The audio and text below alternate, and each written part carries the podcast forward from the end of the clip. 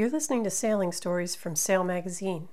Today, Boats and Their People More Than a Blue Water Cruiser by Laurie Fullerton, read by Wendy Mittman Clark. This story is from the March 2024 issue of Sail Magazine. More than a blue water cruiser, his Cape Dory 36 has been a healer and fulfiller of dreams. John Stone is the kind of seafarer who has applied the adage, keep it simple, throughout his sailing life. This maxim has enabled him to sail thousands of miles on the one and only cruising boat he has owned, a 1982 Robin Hood Cape Dory 36, aptly named Far Reach, and enjoy an equal amount of pleasure rethinking, refitting, and rebuilding her for long passages. His approach has not only helped him fulfill long awaited cruising dreams, but the boat itself helped him heal and refocus after two tours overseas during the Iraq War. Throughout his 44 year marriage to his wife, Gail, raising two children, 26 years on active duty in the U.S. Marines, and campaigning several racing boats, including a J 24, Stone always held fast to his dream of blue water sailing in his own boat. I would always tell myself, I will go cruising, Stone, 65, says.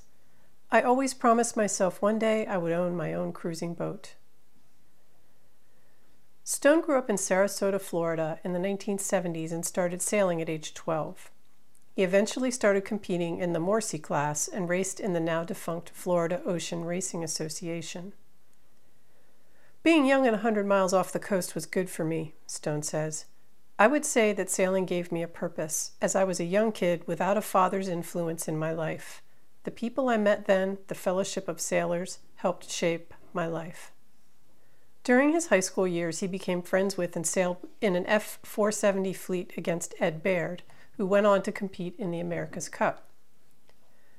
Stone married young, earned a commission in the Marines, started a family, and moved around a lot in the military.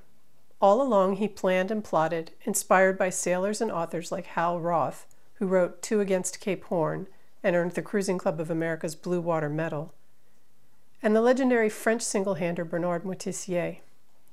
But it was Lin and Larry Pardey who truly inspired Stone, embedding in him their ethos go small, go simple, go now, that enabled them to sail more than 200,000 miles together and circumnavigate without an engine. Stone began looking for the right boat in earnest in 1999, and he found the Cape Dory in 2001. His plan was to retire and spend a few years rebuilding the boat for long distance cruising. But soon after Far Reach entered his life, 9 11 happened. It wasn't long before he was deployed to Iraq for two tours over 14 months. After his final tour, during which he served as a combat advisor, he retired from the Marines in December 2008 as a full colonel. The Cape Dory was waiting. The work on the boat became a healing process for me during and after the Iraq War, he says. There is a darkness that comes from war, and I think working on this boat helped me to figure out who I was and what I could do. Juggling the time demands of raising children, homeschooling, and other priorities, Stone finally in 2015 was able to finish Far Reach's refit. Their maiden voyage was from North Carolina to the British Virgin Islands with his sister, Tricia, a retired San Diego fire captain. Fittingly, Far Reach had no engine, only simplified electronics, and a tiller instead of a wheel.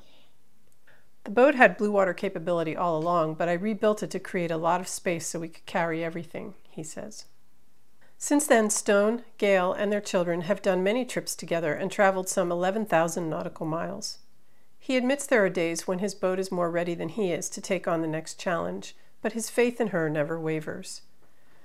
I'm confident my boat can go anywhere in the world. It is up to it even on the days when I worry I am not, he says. I love the Cape Dory as it is a great sailing boat. Having an elegant, simple boat without all the gadgets not only saves me a fortune, but I don't particularly want to be connected to the world when I am sailing. Sailing is more than technology, and it is important to keep the traditions of sailing alive. This year, he intends to sail up the coast to Maine and visit the many friends he has made in the Cape Dory online community. He hopes this will lead him across the Atlantic to the Azores, and ultimately he may sail around the rivers of Europe. This latter plan, in part, helped him to decide to install a 25 horsepower Beta Marine engine and a small fuel tank in 2020. Putting in an engine should be a no brainer, however, for me it is something that I still lament about, he says. I felt I might need one if I was to go upriver somewhere over in Europe, but I still hate the idea of complicating the boat, as my goal was to maintain the simplicity of it.